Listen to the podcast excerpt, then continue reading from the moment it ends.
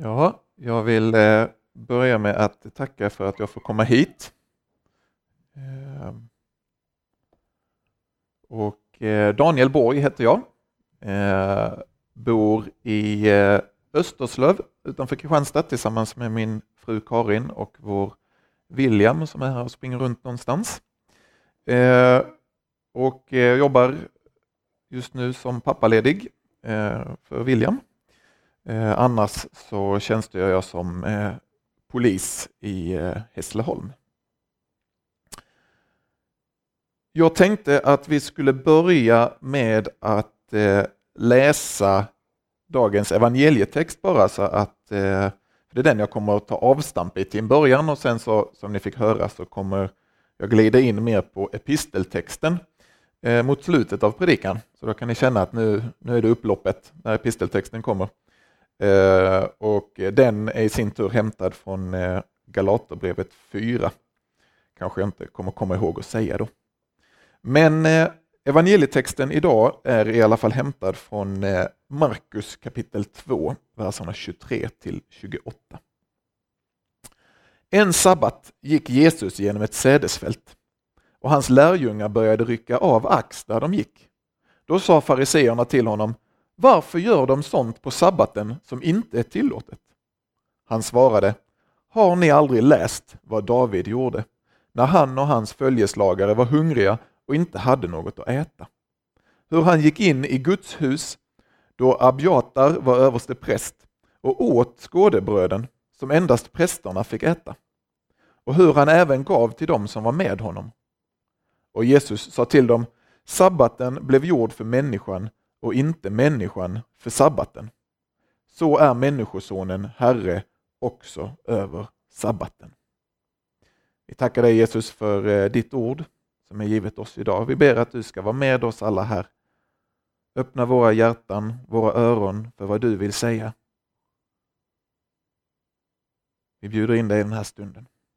Amen.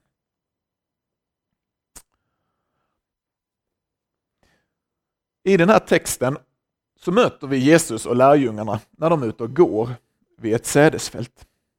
Vi vet att det sker på sabbaten, den helgade vilodagen, och vi vet också att det fanns några fariseer i närheten. Det är ganska tydligt genom evangelierna att fariseerna gärna höll sig nära Jesus, men inte av den anledningen som vi försöker hålla nära honom. Eh, och i den relativt korta ordväxling som uppstår så kan vi faktiskt utläsa en hel del om både Jesus, fariseerna, oss själva och våra allas inbördes relationer. Och Det finns också en del annat som vi måste reda ut här för att förstå vad som egentligen händer där på fältet. Det är lärjungarna. De börjar ta och äta av axeln.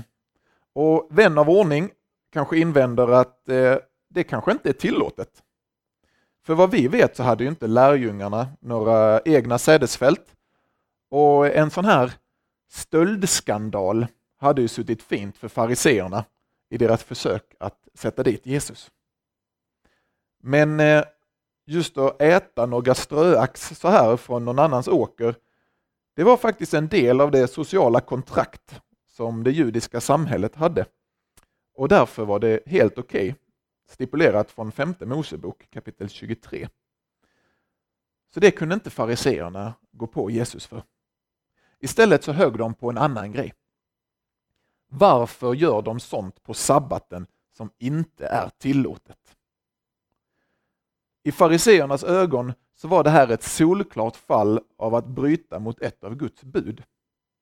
När lärjungarna tar ax och sen i syfte att liksom separera den ätliga kärnan från de oätliga skalen, gnuggar det i handen så här, så är det som fariseerna ser det och jämföra med att skörda och mala. De arbetar helt enkelt. Det var inte det man skulle sysselsätta sig med på sabbaten. Och det här det blir intressant. För fariseerna är ju som sagt ett återkommande inslag i evangelierna. Och vi ser dem ju ofta som Jesu fiender eller i alla fall antagonister. De är ständigt där. till och med på sabbaten ute på någons åker. De är där för att hitta fel hos Jesus, för att sätta honom på prov. Men egentligen är de ju också en bild av dig och mig. För generellt är det ju så att när Jesus tillrättavisar fariseerna så är det ju även riktat till oss som läser texterna årtusenden senare. Samhället har ändrats och de heta ämnena är någonting annat. Men grundproblematiken, den är kvar. Synden, falskheten och egoismen, den finns rotad i oss och kommer fram i ljuset av Jesus. Det är därför en god övning att inte döma fariseerna på förhand, utan med ödmjukhet ta emot guidandet och tillrättavisningarna som Jesus erbjuder. Har ni inte läst? Har ni inte läst? Så inleder Jesus sitt tillrättavisande av fariseerna. Det var verkligen att ta fighten till fariseernas egen hemmaplan. Fariseerna kunde alla sina regelböcker och all, med alla lagar och förhållningssätt utan till. Men hade de aldrig läst böckernas bok? Såklart de hade. Men just där och då passade inte den in i deras syften. Och det är i tillfällen som det här som det blir obekvämt att tvinga sig att ikläda sig farisekläderna. För orden skär in i oss. Har vi inte läst? Har jag inte läst? Det blottar alla de där tillfällena då jag har valt bort det jag vet som rätt väg, men som just då bara inte passade in i mitt liv efter mina syften. Jesus han är provocerande i sitt sätt att möta fariseerna, men han har på fötterna för att göra det. I Jesus svar så kan vi faktiskt utläsa åtminstone tre olika anspråk. Det första, att Jesus är kung. Jesus väljer att ta upp tillfället då blivande kung David och hans män äter av skådebröden. Vid det här tillfället så var David på flykt för sitt liv från den sittande kungen Saul. David var krönt av profeten Samuel. Han skulle bli landets näste kung. Men än så länge hade han inget tempel och ingen plats att få vila ut. Hans följare var en löst sammansatt grupp av människor. Men en dag i framtiden, då skulle David få regera med makt och auktoritet och hans fiender skulle besegras för hans hand. Och här är parallellen.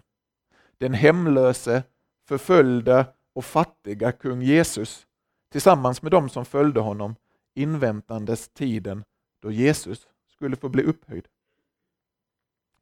Jesus predikar ju själv i de här banorna, bland annat när han säger att tiden är inne och Guds rike är nära. Guds rike, hans kungadöme, är nära för att kungen själv är nära. Och mer än så, kungen är här. Men kungen hade ju ännu inte blivit krönt. Han var ännu föraktad och övergiven, för att använda profeten Jesajas ord.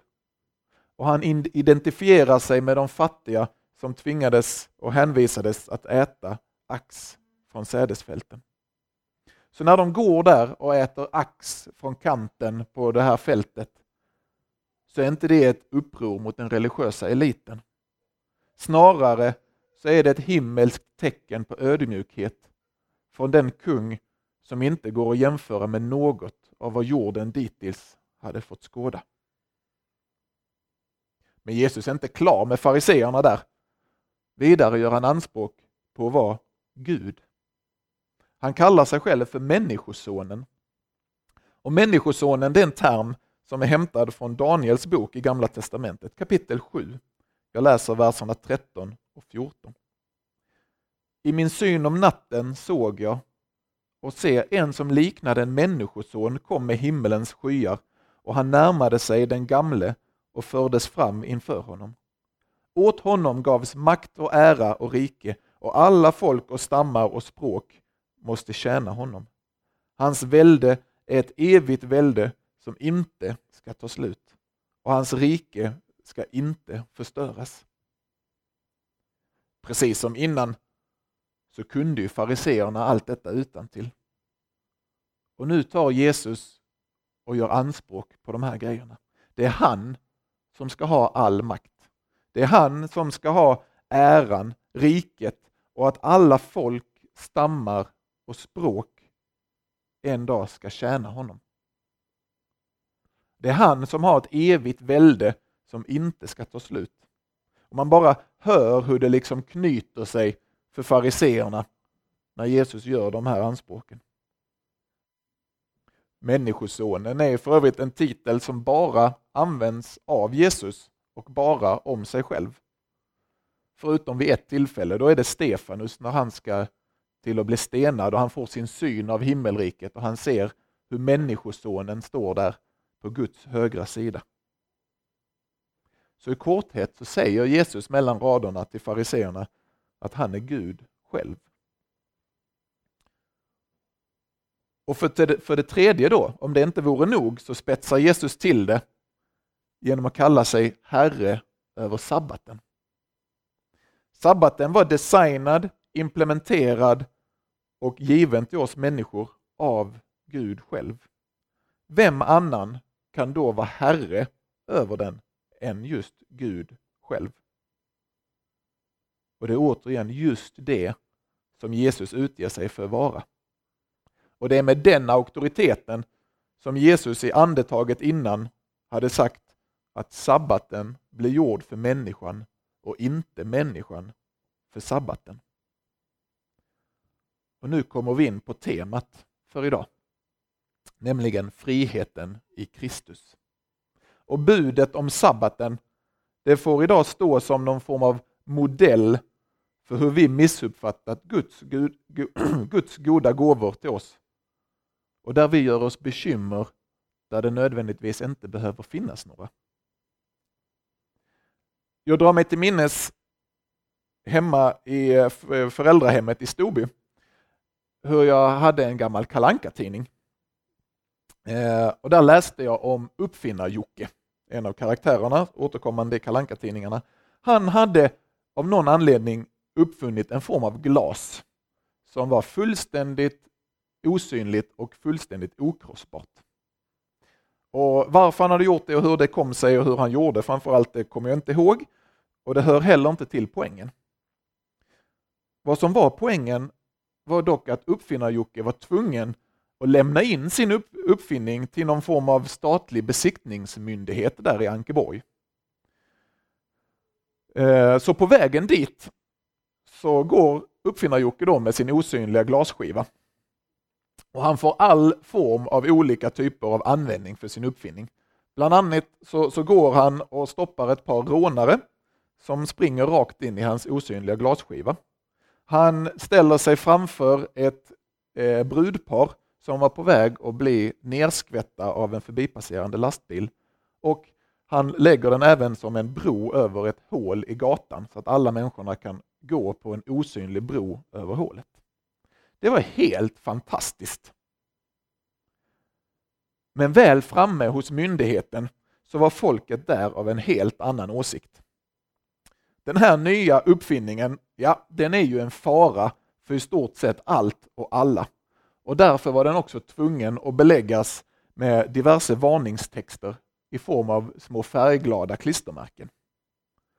Och efter att alla olika instanser hade fått säga sitt så var uppfinnar-Jockes uppfinning inte speciellt osynlig längre.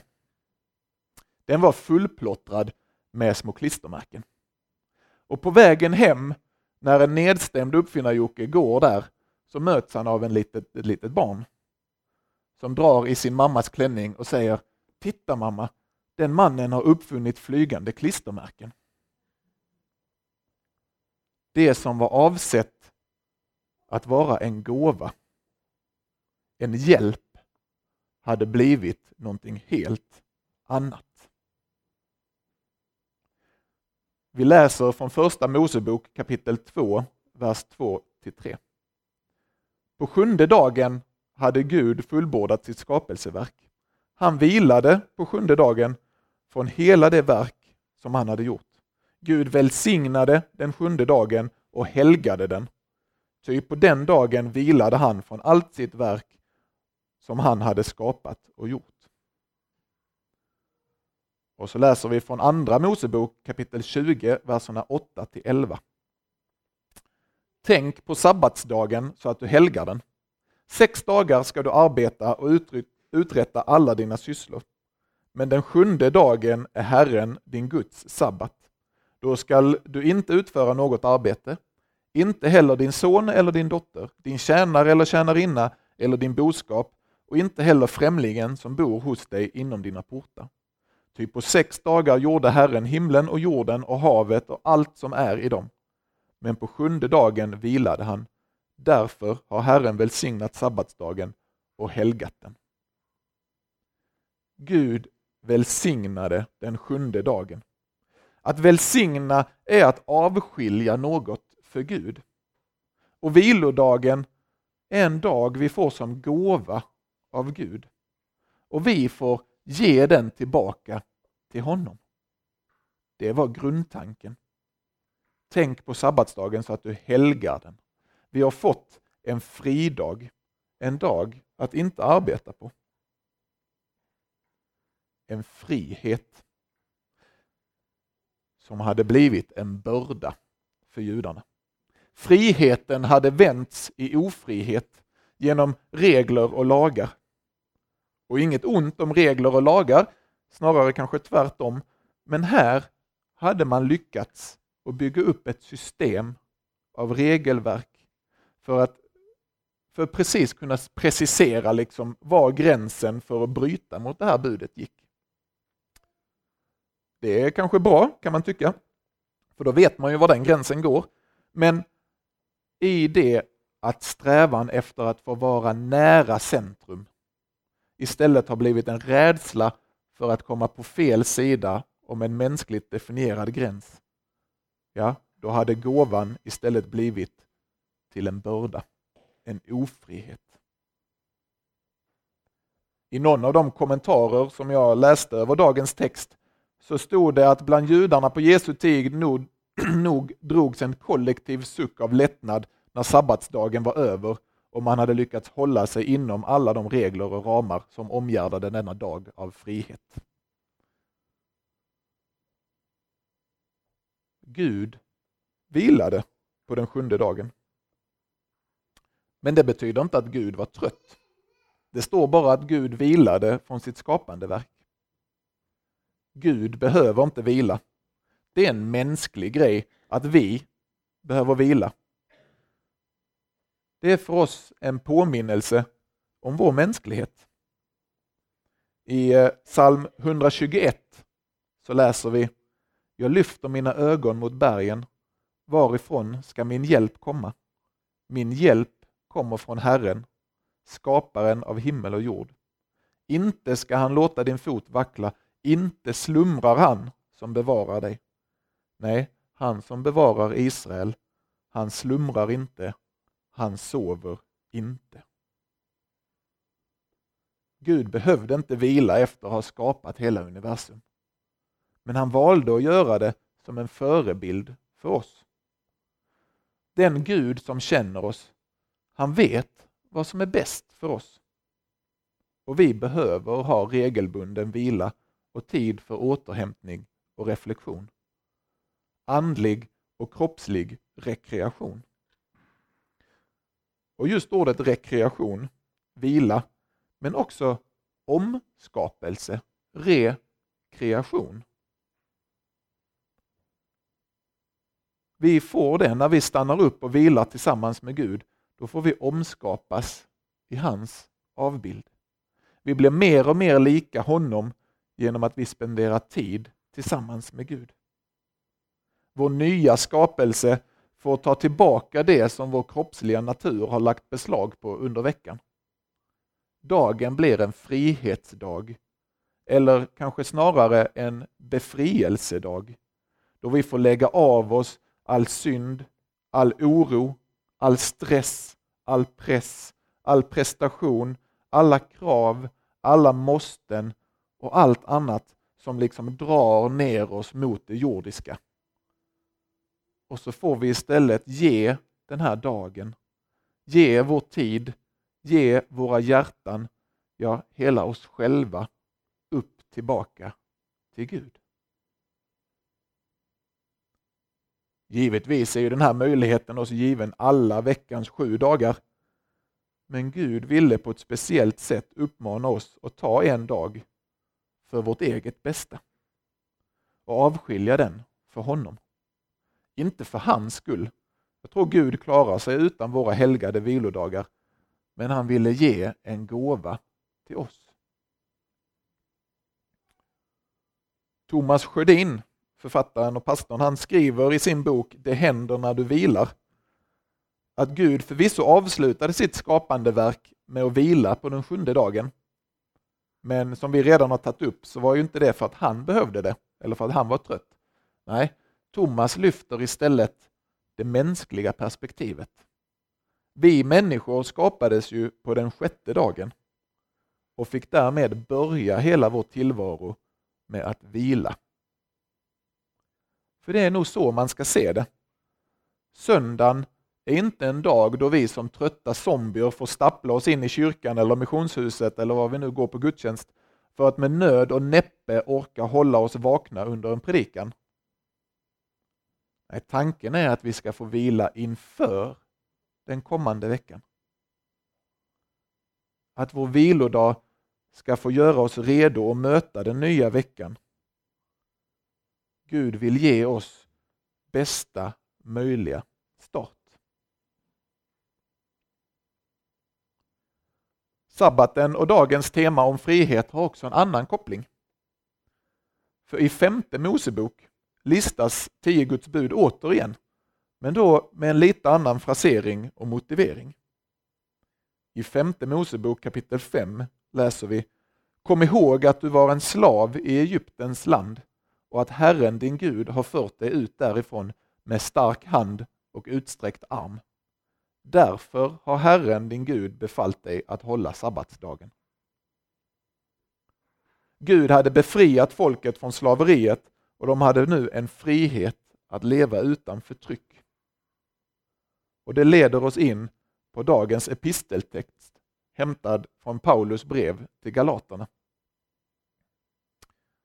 Galaterna hade fått höra det underbara budskapet om friheten i Kristus när Paulus reste därigenom på sin andra missionsresa.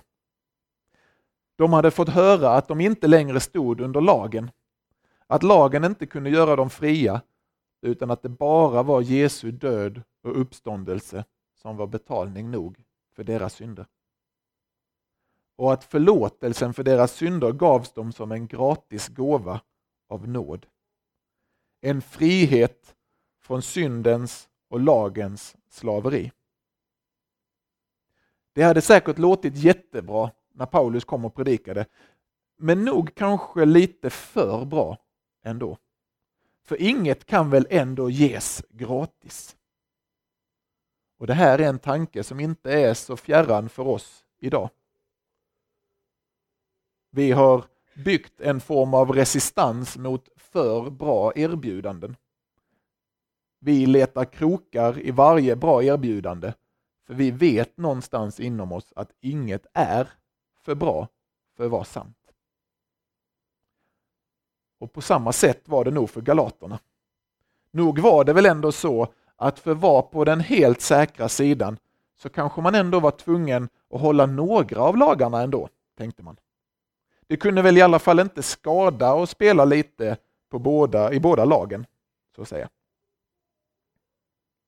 Någonstans inom oss så avfärdar vi denna typ av tankegång. Vi är ju uppväxta och matade med tron alena, nåden alena, Kristus alena och så vidare. Men ärligt talat så smyger sig nog tanken ändå in ibland. Jag får nog ta och läsa lite mer i min bibel så blir nog Gud nöjd med mig. Nu har jag bett en hel del på sistone, så nu är väl ändå Gud nöjd.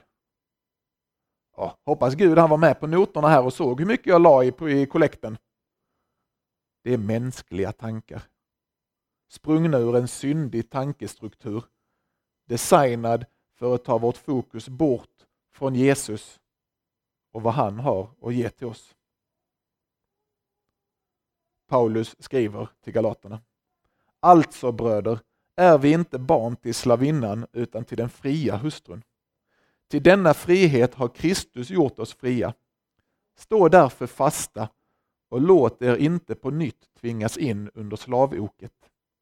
Se, jag, Paulus, säger er att om ni låter omskära er kommer Kristus inte att vara till någon hjälp för er.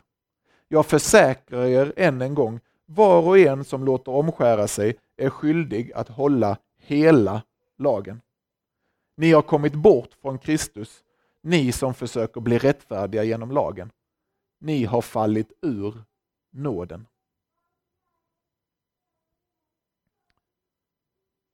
Nu är det kanske inte omskärelse som vi funderar över att göra när vi ska hjälpa Gud på traven med vår frälsning, men budskapet är ändå detsamma. Försöker vi lägga till någonting, liksom hjälpa till, visa oss från vår speciellt goda sida, ja då kommer inte Kristus vara någon hjälp för oss. Då har vi kommit bort från Kristus. Vi har fallit ur nåden. Det här är hårda bud. Men det är också kontrasten till det fantastiska i erbjudandet som Jesus har för oss. Total förlåtelse.